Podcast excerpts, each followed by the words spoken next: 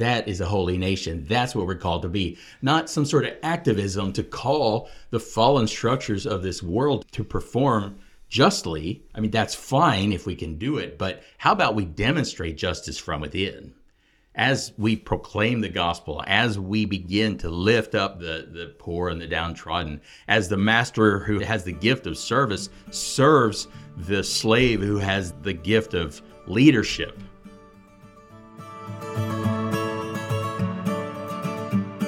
Welcome, everyone, to the Faith Recovery Podcast, where three failed pastors, Alex, Kent, and Nathan, Here we are. are seeking to recover from bad ideas about God and recover what's uh, good and beautiful about the gospel. And we're in a series called Recovering Faith. And this is episode 11. 11. And I'm going to give us a recap. In our series so far, we've covered saved from what? And we've covered saved how? And today we're going to dive into saved for what? But I'm going to give us a recap on saved from what and saved how. Please do summarize. Yes.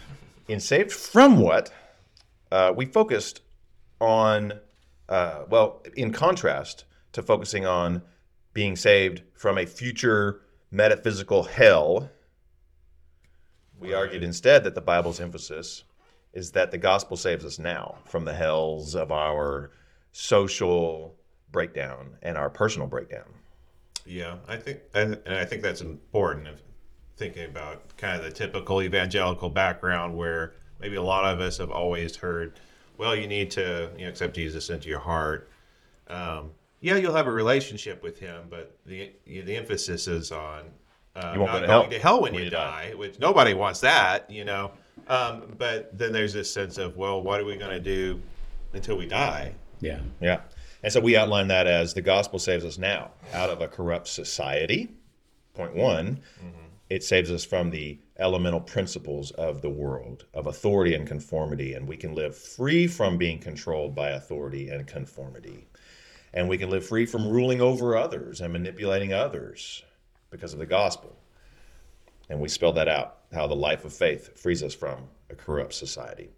Also, the gospel saves us from the corruption that's inside of us, not just the corruption outside of us, but also the corruption inside of us. And that's the laws of sin and death operating in our bodies, keeping us from doing the good that we want to do. So we've worked on that. Yeah, and I, I once again, I think I think that's helpful to make that distinction because um, I don't think anybody believes that everything's perfect in this world, right. and especially right now, things are a mess. You know, and so being able to start um, there with people a lot of times is important. The the idea of well, you might go to hell when you die. Um, it's not as compelling as it used to be, especially for people that have, you know, have walked away from the church. It's just, you know, well, I can't see that. How do I know it's real? But we can see and we can experience, you know, this fallen, corrupted world. And if I think we're, you know, paying attention, we can see it in ourselves. And so that's a important distinction. That's saved from what? Yeah. So saved how? How? Saved how? Right. Well, in so, in short, uh, Nathan is arguing in his book that we're saved by the faith of Jesus Christ, and I'm going to give you a sort of a five point outline of that. He trusted the Father to the very end. He bore our sin and death, and was vindicated by God in His resurrection. That's His faith. His faith overcame sin and death and all the powers that corrupt us and bind us. When we trust, point number two, when we trust that He did this for us, we are saved. We are justified. We are reconciled to God. We have been saved when we trust what He did in His faith. That's the past tense. We've been saved. Importantly, when that happens, we receive His Spirit. And His Spirit inside of us is essentially His sonship faith. This is a really important point, I think, of our message. The Spirit we receive is His sonship faith, and we live by that faith, by the faith of Jesus. Right. Yeah, I, I, I'm just remembering, recalling the conversations we had, the distinction between the, the faith of the Son of God, not just in the Son of God. And so um, it's important to remember that. It's not just like, oh, yeah, I, I believe Jesus. Yeah, he, he, I believe he was real, and that all these things happened. But we have to actually have that faith come inside of us and begin to, the Spirit of Christ begin to work His faith into our life, so that we're beginning to live that same kind of faith out by His Holy Spirit. Yeah, yeah. So faith in the gospel produces the faith of the Son, um, and so Paul in Romans 1.17 talks about this righteousness of God from faith to faith. So it is this the gospel becomes this vehicle or a seed for sonship faith. From his faith to our faith. Right. And faith is a is a nebulous concept that really has no shape. It can apply to lots of things, but with the coming of Christ, it has a specific shape, a fine point, and a definition. And on the basis of that cruciform kind of, you know, I've said cruciform love and resurrection faith, but really the faith comes from the fact that I'm loved it, it comes from this idea that death is conquered and in with those together then we are able to have the flavor brand style whatever you want to call it of faith that is saving. So it has saved in that god accepts that faith as righteousness apart from our actions that that that that counts as fa- as righteous deeds for god.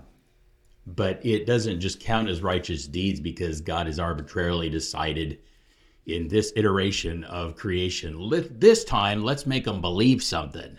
You know, if there were m- multiple universes or anything else, you know, and there's another one out there, and God's like, this time let's make them be happy. You got to be happy. You know, there's some arbitrary quality that God wants that He's just going to decide you know, or that that hey, if you don't believe me, you're gonna really make me mad, and then I'm gonna send you to hell. And and God seems sounds kind of petty um, in that, but but that there is this essential quality I think that as at the heart of even the Trinitarian community, that there is this ability to resign oneself into the hands of someone else, and that the that that is this implicit trust um, now, in our in living in time as we do, that often translates into an expectation of a future action.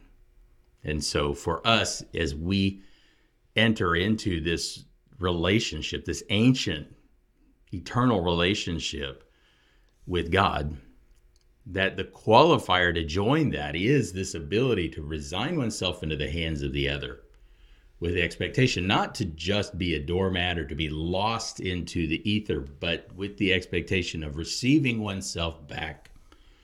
As Jesus says, the one who loses his life will find it again. Yeah. Yeah. Yeah, I, I think that's pretty cool the way, way you just described it because I'm, I'm kind of seeing that God um, is inviting us, is not inviting us into something that God hasn't already done or is doing, right? Yeah. The very nature of God, you know, this Father, Son, Spirit relationship is constantly giving and laying one's lives down for each other, so to speak. It's it's uh, this kind of circular pattern, and God's inviting us into that. Yeah. He's not just saying, "Well, you know, you got to bow down and you know grovel at my feet." He's like, Right. "No, look, this is this is my nature. This is how divine relationship works. C- come join us." Yeah. Right. Yeah. Well, think what that does. If there is an eternal being out there who created conscious beings, um, we are forever ants in an ant farm unless he invites us to become his, to join his fellowship. Now we're children. That's a vast, that's a, that theologically is, is just light years away from every concept, any concept of what a God might be that there's this idea out there that God is this cosmic narcissist who created these little ants to worship him and that you know he obviously is super insecure and he needs that. When we understand God as this eternal community who has no need of any of us uh, why did he create this? Except as an overflow of love, uh, just like two parents, you know, two people who are very much in love and they really want a child, not because that child's going to contribute anything to the household, um, but it's an overflow. And so we're, we're given that picture in home life. Um, and God, I think that the purpose of creation is this overflow of, of this community of love. But that community of love is predicated, it's facilitated by an implicit trust. Trust is the best word I have. I mean, an omniscient being can't trust in the sense that it doesn't know what's going to happen, but there's a relational trust, a, a, investment and a divestment that comes through the relational trust, and that is best depicted in time, mm. where we're moving just one direction through time, and what is to come is unknown. And in that context, that trust can be revealed. And so Jesus enters time and becomes a full human and casts himself into the void of death. Um, and, and through that, I think, has left this indelible mark, has built a monument to the inner life of the Trinity that we are invited to join. I don't know, you know, Paul prays for the Ephesians. He says, I pray that you'll see the height of your calling and the greatness of your inheritance. And it's, and you're thinking, you know, I'm thinking as I read it, it's like, Paul, why don't you just tell us? you know, but we can't. It's like, he's like, I'm praying that God Himself will move into your heart so that you can get an inkling of what's been done for you because this is a massive mystery. It's astonishing, startling um, that that we serve a God who is inviting us into His community, and not just a God who has a big magnifying glass and is ready to zap those who don't conform. Mm-hmm. That's living by faith, mm-hmm. which we inherit from the Trinity and from Jesus specifically. Right. We're saved by His faith, which becomes our faith living by that faith, dying to sin and self, entrusting ourselves to the Father again and again, we experience resurrection life being worked into our mortal bodies. Thus, we are being saved. So, so we ongoing process. Right. We have been saved. We are also being saved. Right. And in the future, we will be saved. Right. And we haven't touched a lot on that. We haven't. We will yeah. be saved from the wrath that is to come, biblical phrase, the mm-hmm. wrath that is to come, and the whole world will be made new. And I think I just want to put a pin on that and say we're going to come back to that because we haven't dealt a lot with that. Mm-hmm. So that's saved from what? Saved how? And today we ask, saved for what? And I think some of the answers are implied in what we've been saying, but but Nathan, you're going to argue that we have been saved to be a kingdom of priests and a holy nation. Now, those are like religious words, right. biblical words, yeah. and we're going to fill that out today. Sure. And uh, so let's dive into that. Uh, what did you mean by we're, or, or let's let's let's let's let's lay the background. Acts yeah. two is sure. that the place to start? Maybe. Uh, well, and I think to uh, Alex off camera uh, has, has has kind of wisely pushed back and said, you know, these this language and, and you alluded to it, Kent, is uh, is outmoded for us. Uh, I mean, we live in a society where there are people who are called priests or clerics or whatever. There's a clergy class in our society, but most people don't encounter them now, uh, or at least don't defer to them. And and um, I was just talking to a friend the other day and about priesthood and what a lot of people don't understand is that the priests weren't a go-between a mediating class between people and God. People could pray to God wherever they were throughout the Old Testament. Okay, so it wasn't like you had to go to the priest and tell him your sins. That the Catholic concept of priesthood ha- has become, um, and, and whether it's intentional or not, a power position in that if you want God, you have to come to me that wasn't the case in the Old Testament. It, the only the priesthood role is simply in the giving of offerings to God. Okay, so I just want is to bring that up. Worship appropriate there? Worship, yes, but we have to say that that worship in our society, especially among, among evangelicals and mm-hmm. I guess most people who go to church, we see worship as singing songs. Um, and that is just a very small and probably an inaccurate idea. That that's probably it's more specifically praise, and that was a part, I think, of what Israel did. But Israel didn't need to be at the temple to do that. As a matter of fact, the Psalms of Ascents presume that you're not at the temple. Okay. So that you have all these songs that are presuming you're on your way to the temple. I mean, they didn't have to wait till they got to the temple to praise God. They could look around and see. Okay. Yeah, they had their own history. That a, a culture of worship as a family is in, enjoined in Deuteronomy six. That there's very much a lot of what we call worship today, singing, reading the word, those kinds of things. Israel wouldn't have thought of as worship proper. Mm-hmm. They would have thought of it as praising God, as um, thanking Him and appreciating Him. But worship, our word worship comes from worthship. So, what is God worth to us? And sometimes something is only worth what you'll pay for it. And it's not so much that we're saying I want to buy God, but but this inclination to sacrifice is a desire to ascribe to our deity value. Mm-hmm. To Demonstrate his worth. Right. To dem- to take something that's of value to us and to give it up it for him. And this is an instinct in pretty much every type of, of religion that I can think of.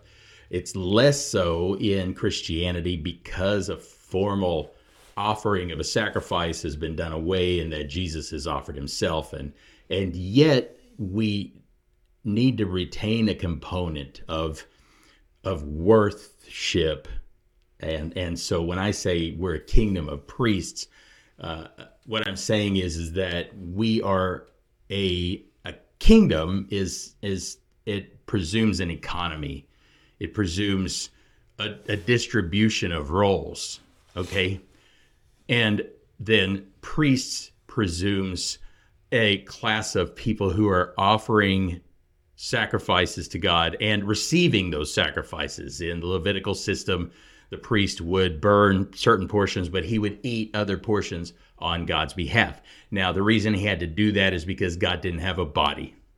And so he couldn't, God himself couldn't accept the sacrifices. And all of that was done in symbol. It's a gesture, you know. So if I'm Van Gogh and I cut off my ear and I give it to my girlfriend, that's not for her benefit. She's not like, oh, finally, you know, she was deaf in one ear and now I gave her mine. Right? That that- that's a gesture. So if we think of Old Testament worship, it's like cutting off your ear and sending it to God, right? he doesn't have a use for it, he can't eat it, right? But we're saying this is how much I love you. Right? By the way, we don't condone people cutting off their ears for God. Right. Just tear out your Don't eye or cut off your hand, according to Jesus. Leave your ear intact, unless it offends you. Then stab it out. But anyway, um, there's this. Um, Don't do that either, people. I'll put this. I'll put an advisory. Disclaimer: I'll Don't put try it- this at home. I'll make, I'll make this this episode explicit, right? Uh, uh, yeah. So that there's this gesture, but somebody doesn't benefit from it, uh, and so that's kind of an incomplete concept of worship, in that you're you're making a gesture, but you're not actually giving it over to them. Um, so the concept of a kingdom of priests, it has to do with a shift that's come through Jesus. Like that was the call of Israel, but that call is fulfilled in Christ. So that's where we're going, and that we we've been called from a world of disregard for our Creator, which Paul says is unrighteous. It's to defraud Him. Okay, um, so disregarding our Creator is is a cosmic crime.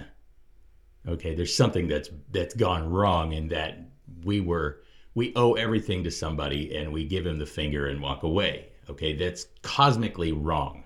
Okay, um, so there's something broken in society. So that's one thing that we need to be safe from is a society that is um, char- is parodying God. I guess would be the word. Um, but there's also the society we also say from this religious system that is symbol and form as opposed to the actual performing of a deed. Okay? So there's ritual that represents a deed but then there's the performing of the deed. In in the Greek idea, um, so the, our word truth, it it speaks of something that is correct as opposed to false. In the ancient the ancient idea of truth, the word aletheia is a negative. It, it starts with a negative particle ah. Right, so it's a negative word they didn't have the idea of truth that stood on its own, but that, that truth was the removing of a covering. So there's this idea that there is uh, an echelon of reality that is real, and that there's an echelon that is symbol and simulation, where, where there's strong indication now scientifically that we are in a simulation. I'm not saying exactly what that's like or that nothing that happens here matters. I'm just simply saying that it seems that reality shifts based on whether we're looking at it or not. And that would suggest that that somebody has has set this up for our perceptual benefit or digestion. Whether you get that, whether you agree with that or not. But all that to say is that maybe the Greeks had it right. The truth is describes the removal of a veil, that the experience of that which is base reality. Okay.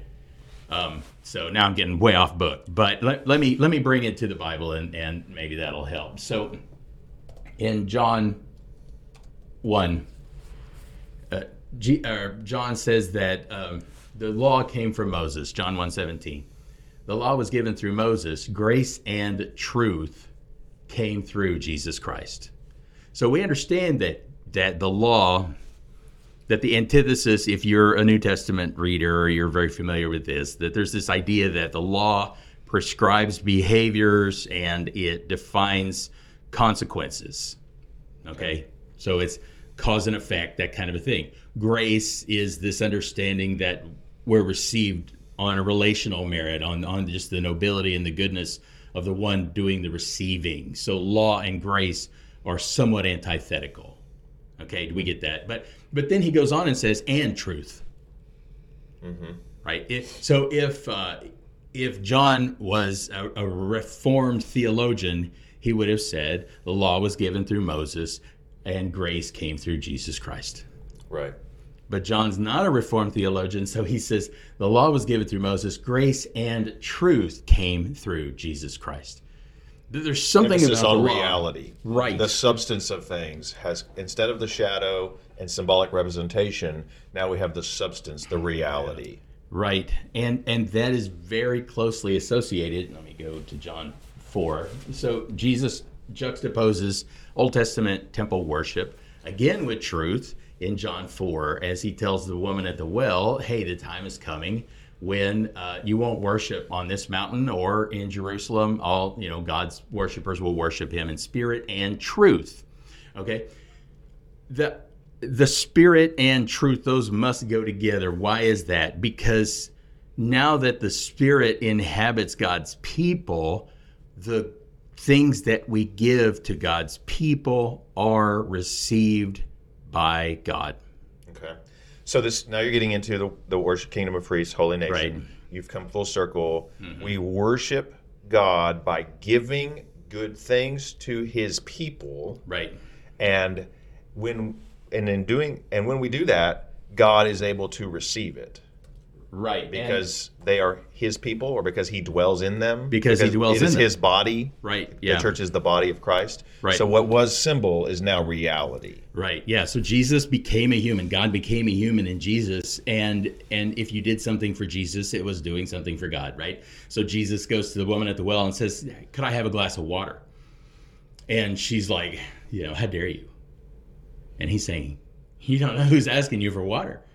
Right. That that spiritual water is the encounter with God. It is this wonderful privilege of being able to put something in God's hand and stand there while He drinks it. You know, you think about how uh, when the three visitors came to Abraham, right, and and man, he kills the fatted calf. He has this instinctive desire to just cook his best and to stand there and watch him eat it. You know, that that's spiritual water. It's it's our longing. And and Jesus and so Jesus says, if you knew who was asking you for a drink, you would have asked him and he would have given you living water. right? That this encounter with God is living water, and He's saying, I'm giving you something, you know, you woman of ill repute who can't even really be accepted by your own Samaritan society.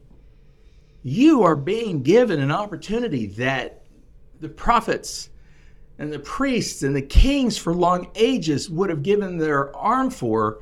You're given being given an opportunity to put a glass of water in the hand of God. And so Jesus, you know, you're reading the other gospels, and he says, if, if you give just a cup of water to one of my disciples, to those who believe in me, you've done it to me. What about Matthew 25? When you've done Right. it to the least of these, you've done it to me. Right. Is that the same idea? Yeah, but those but those promises are predicated on the recipient being a believer. Now, I'm not saying we shouldn't do good for the lost, but I'm saying is, is that it is in the believer that the Spirit dwells, and it is through the believer that God receives the gift. Okay, so our worship is our love for our brother or sister in Christ. Mm-hmm. That's our worship to God. Right. Because, it, like the priests of old, they offered sacrifices to God and consumed them also on God's behalf. But Right. now, that was symbol. We have the reality. Yes. We offer good things to our brother and sister. They consume them. And because God is in them and the body is the body of Christ, the church is the body of Christ, therefore the worship is made uh, complete. Yes. It's not symbol, it's reality.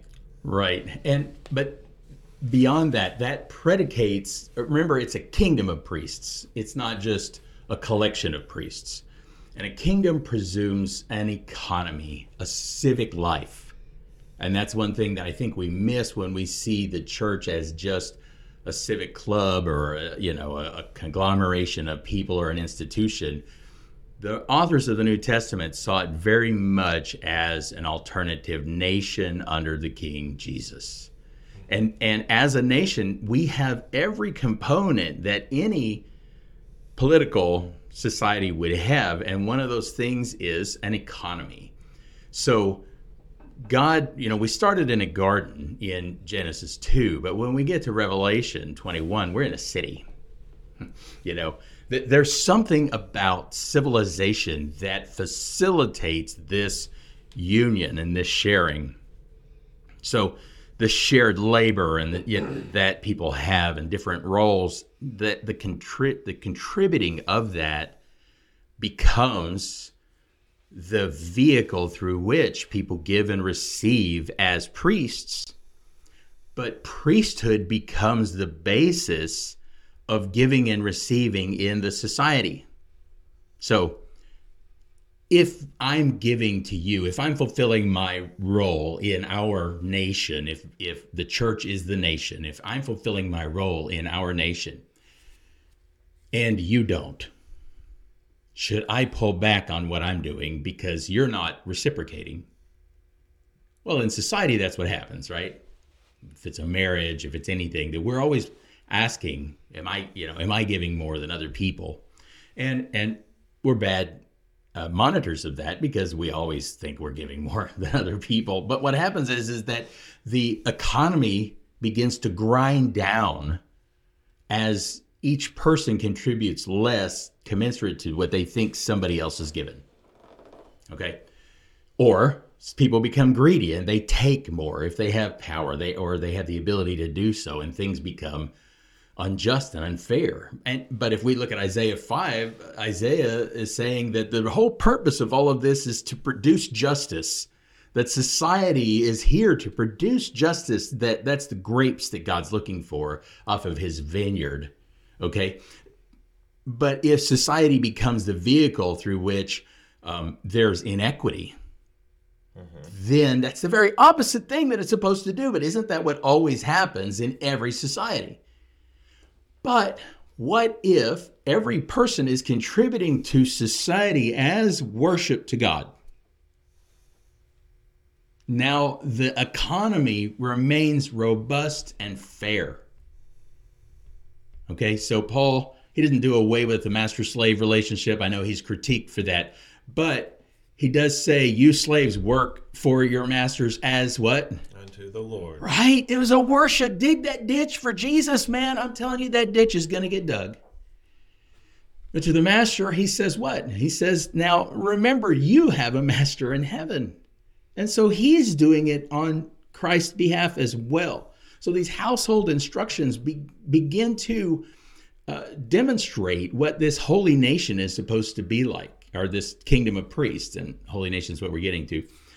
So the way we treat one another is our worship. And because it's worship, the way we treat one another is going to be vastly different. Our corporate life, that's what we're saved for, is to become, as Jesus says, the city on a hill. Because the call of Israel in Exodus 19 is that, and by Israel, I simply mean God's people of faith. That's what Paul meant when he said it in the book of John, You're, John, you're, about to get to the background of Right. the phrase, the kingdom of priests. Right. Exodus 19. right? Exodus 19. Now they're at the mountain. They've been pulled out of Egypt, so they've been saved. Okay, the the lamb has been slain, and the uh, they've traveled through the waters of baptism, and you know, so all Red of this sea, has crossed happened. the Red Sea. Right. So what now here they are. Right. So that, it, but the whole point, you know, when Moses meets God on the mountain with the burning bush, the whole point isn't set my people free because they're sad. It's set them free and bring them here. Mm-hmm.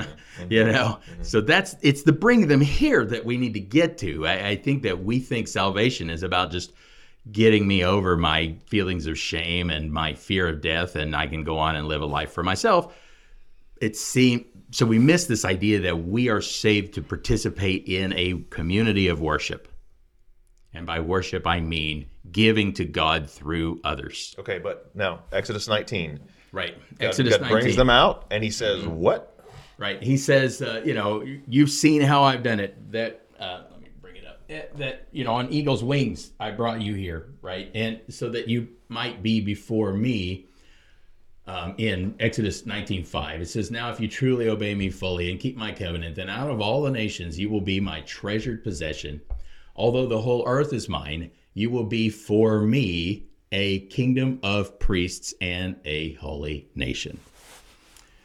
Uh, these are the words you're to speak. So, uh, but then when we get to Romans 12, because in Christ, these figures that were in Israel weren't done away, they're fulfilled, right? They're brought to their reality.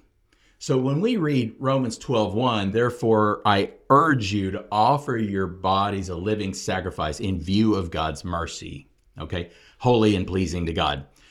What is God's mercy that he's talking about? Well, in Romans 11, he's saying the Gentiles are now fully included in Israel.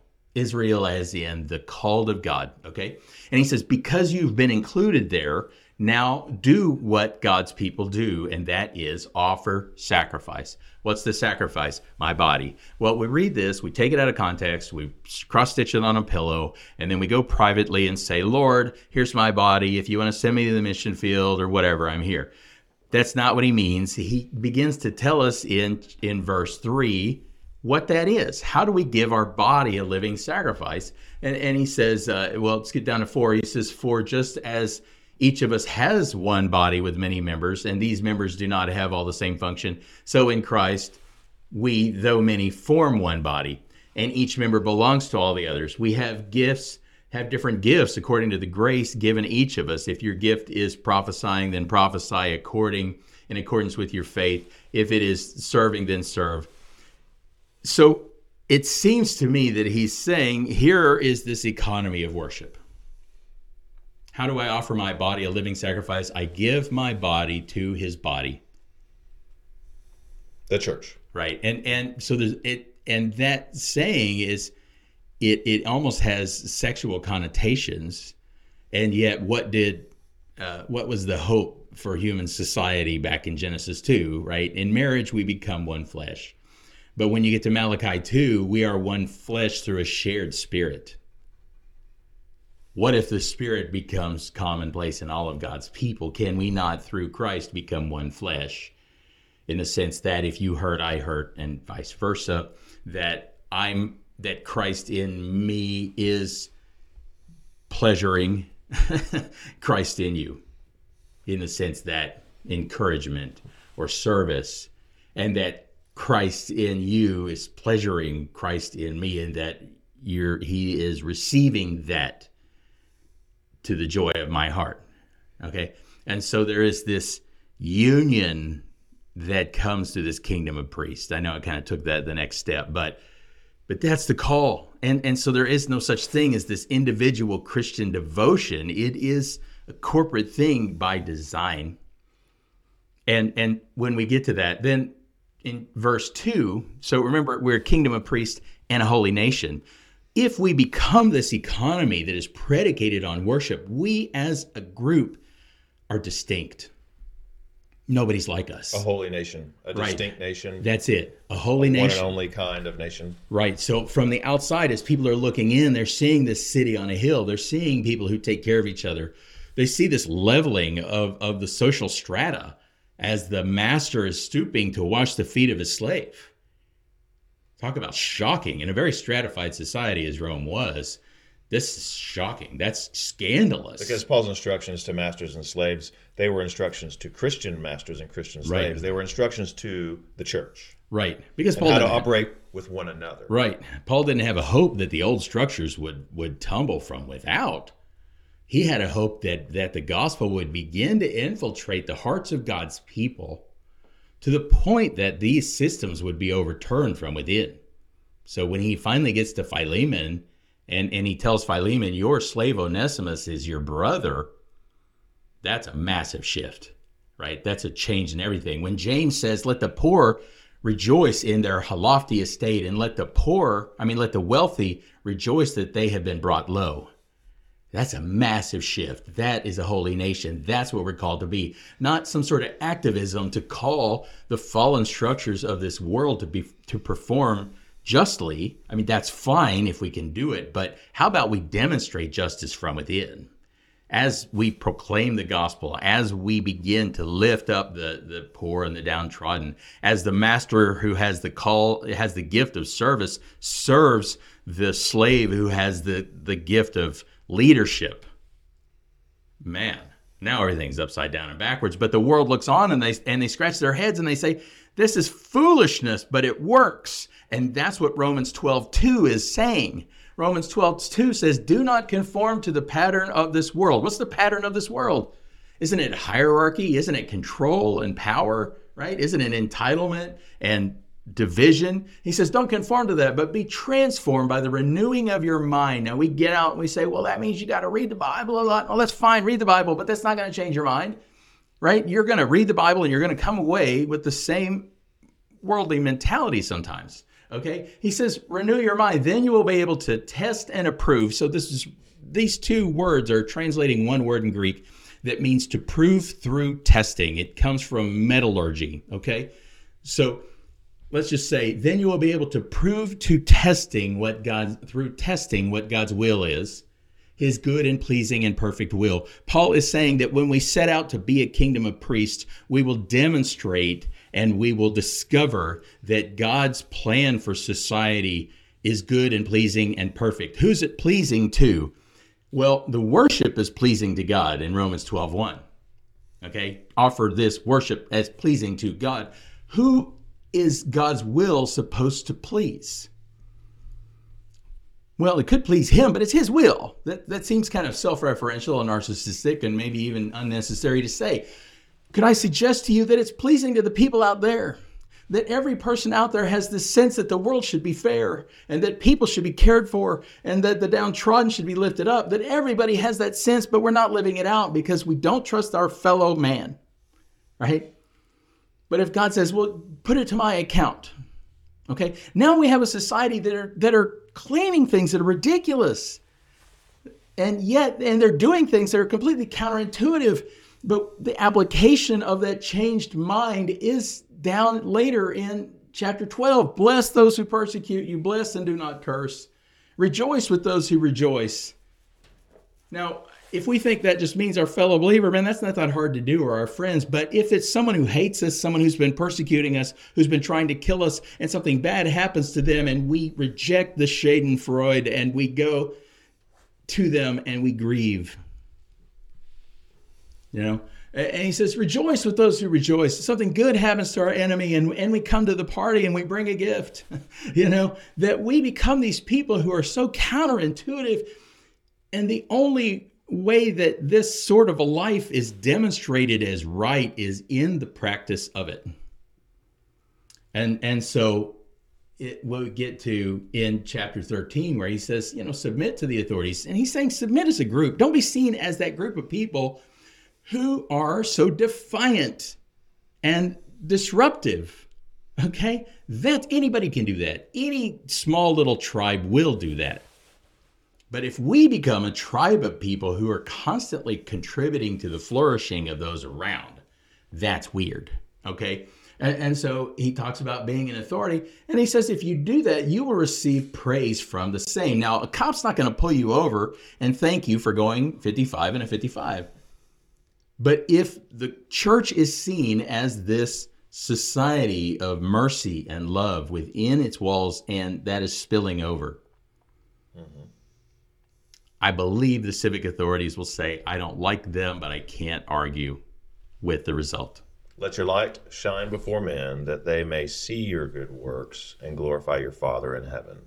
Right. So Jesus gave a Sermon on the Mount and he said, at the beginning of it that his vision would be that we would so um, we would be so transformed that people on the outside would look in and say, mm-hmm. "And that's a holy Your nation." God is great, right? So, kingdom of priests is this economy that's predicated on worship. Holy nation is this culture, this society that is so counterintuitive that the world stops and glorifies God, and hopefully joins them at some point. So, Nathan, you've covered uh, some of the background and some of the explanation for um, Kingdom of Priests and Holy Nation.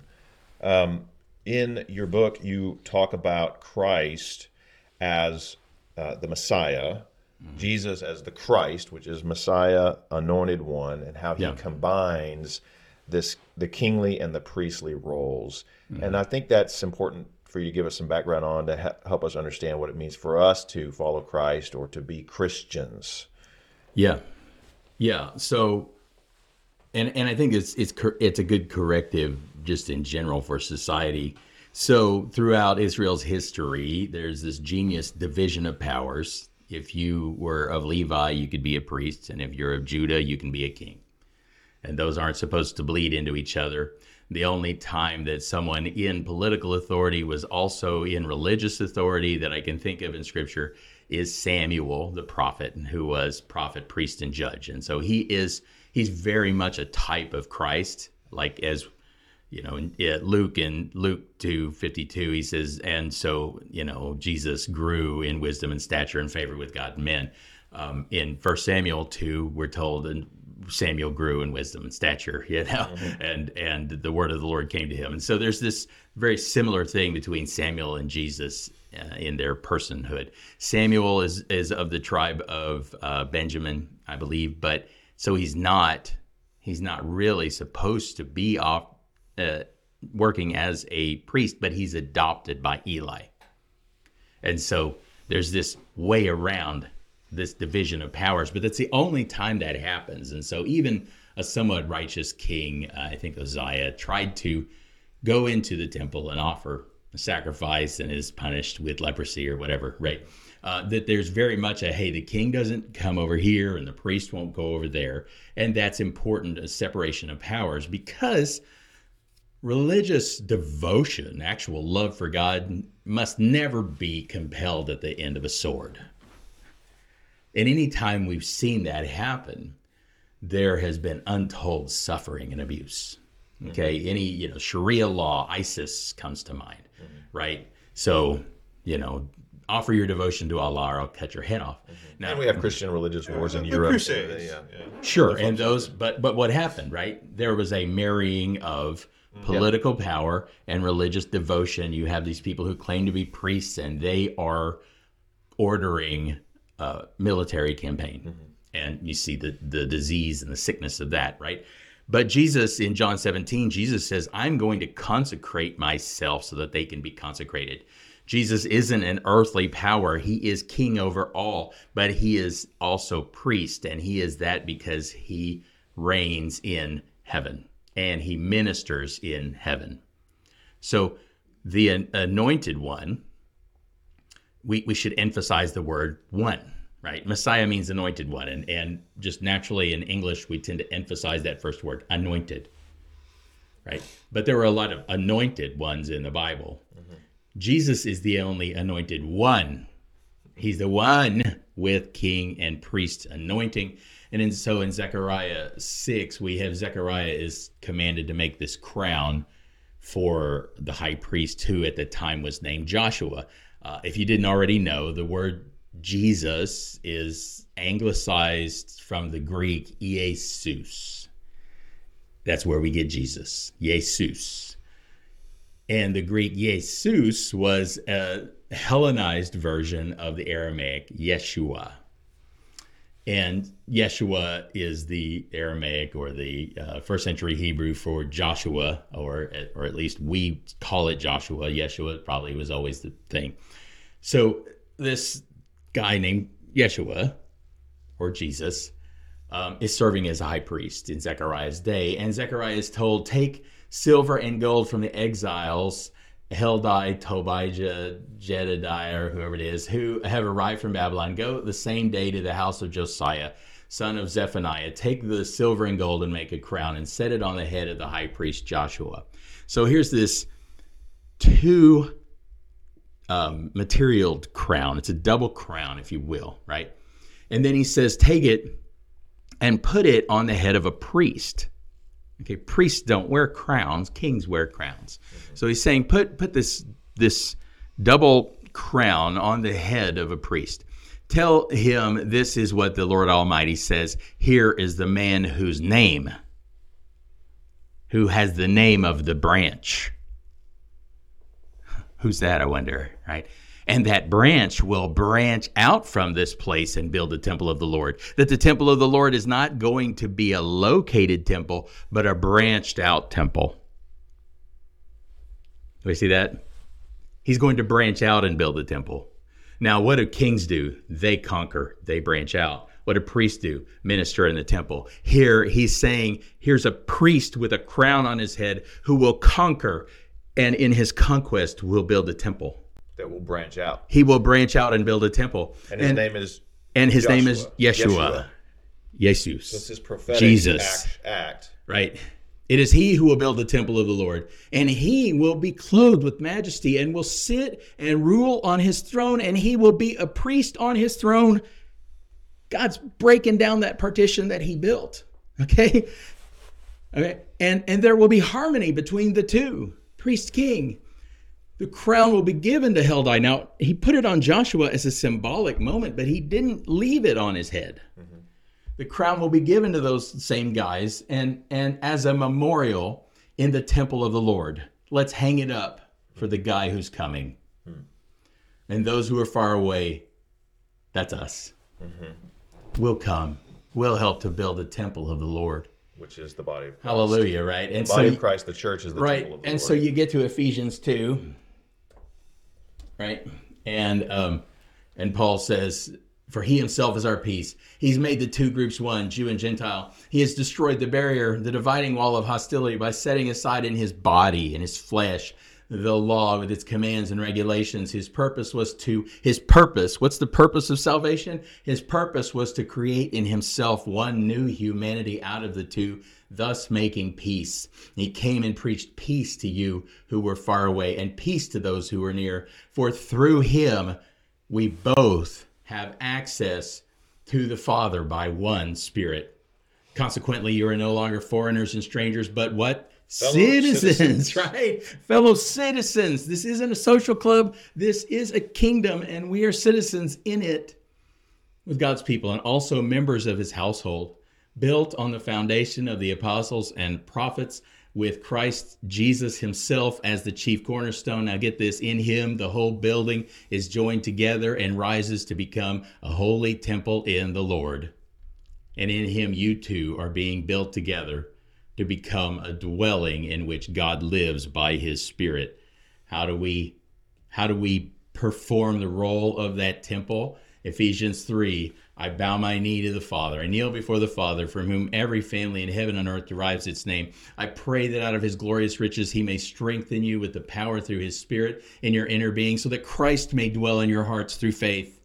And I pray that you, being rooted and established in love, may have power with all of God's people to grasp how wide and long and high and deep is the love of Christ why is it that we must be a kingdom of priests and a holy nation? Because love has no meaning apart from society, apart from relationship, apart from connection. This idea that, oh, I'm love embodied and all that is a stupid notion.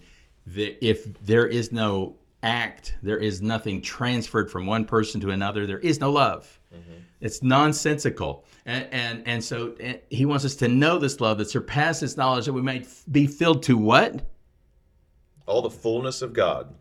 Right. so this temple, God's moving in. How is he moving in? Through his love. Mm-hmm. That's, that's a powerful, powerful doctrine, but that's what we're saved for. You know, that's the emphasis in the epistles. It's not to make the world a better place. That is a tangent. That's a that's a side benefit. Ultimately, God's going to make the world a better place, but we're going to demonstrate that better world as we become this as we love one economy. another. They, yeah. they will know you are my disciples if you love one another, Jesus said. Mm-hmm. So it's it's not an individualistic vision of what we're saved for. It's a community vision of what we're saved yeah. for that, that's interesting. That individualistic vision. I was just reading um, uh, a blog, and somebody's talking about how uh, we've come to the end, especially in America. The church has come to the end of the purpose-driven life, mm-hmm. which is very much that vision of, you know, God has a plan for you, um, which He does. He does have right. a plan for you, but it's like, well, each person is going to have this little unique thing for their life that they're going to do and um, and somehow that's separate from everything else that God's doing within every every other believer around mm-hmm. us. But you know, we don't typically have this contextual uh, of together we're all becoming something as one. Yeah, yeah, and as individuals, going back, we had to be set free from power structures so that we could become a new society of free individuals who are throwing their freedom to each other, you know, who are giving each other freedom, who are using their freedom to serve. Uh, Peter says, don't use your freedom as an occasion for the flesh, but use it to serve others. Mm-hmm.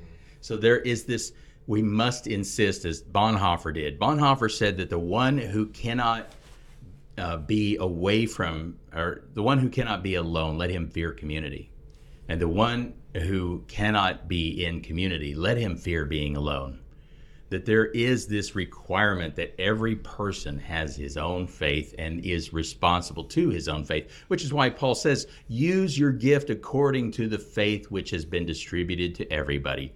That the drive to prophesy or to teach or to serve or to work in kids' ministry or whatever it is may never be compelled and we must never offer over our freedom, but it has to be moved from within, and we must retain that motive.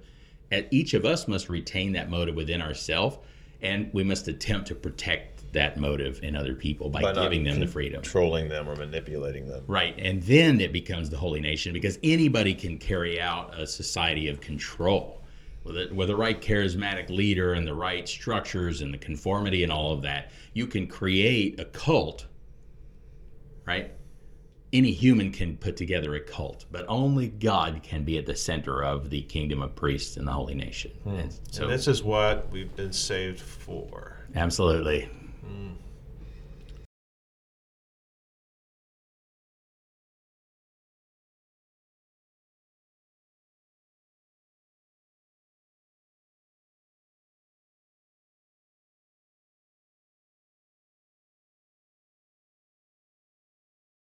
Thanks everyone for joining us today. Email us your questions to discussion at faithrecoverypodcast.com.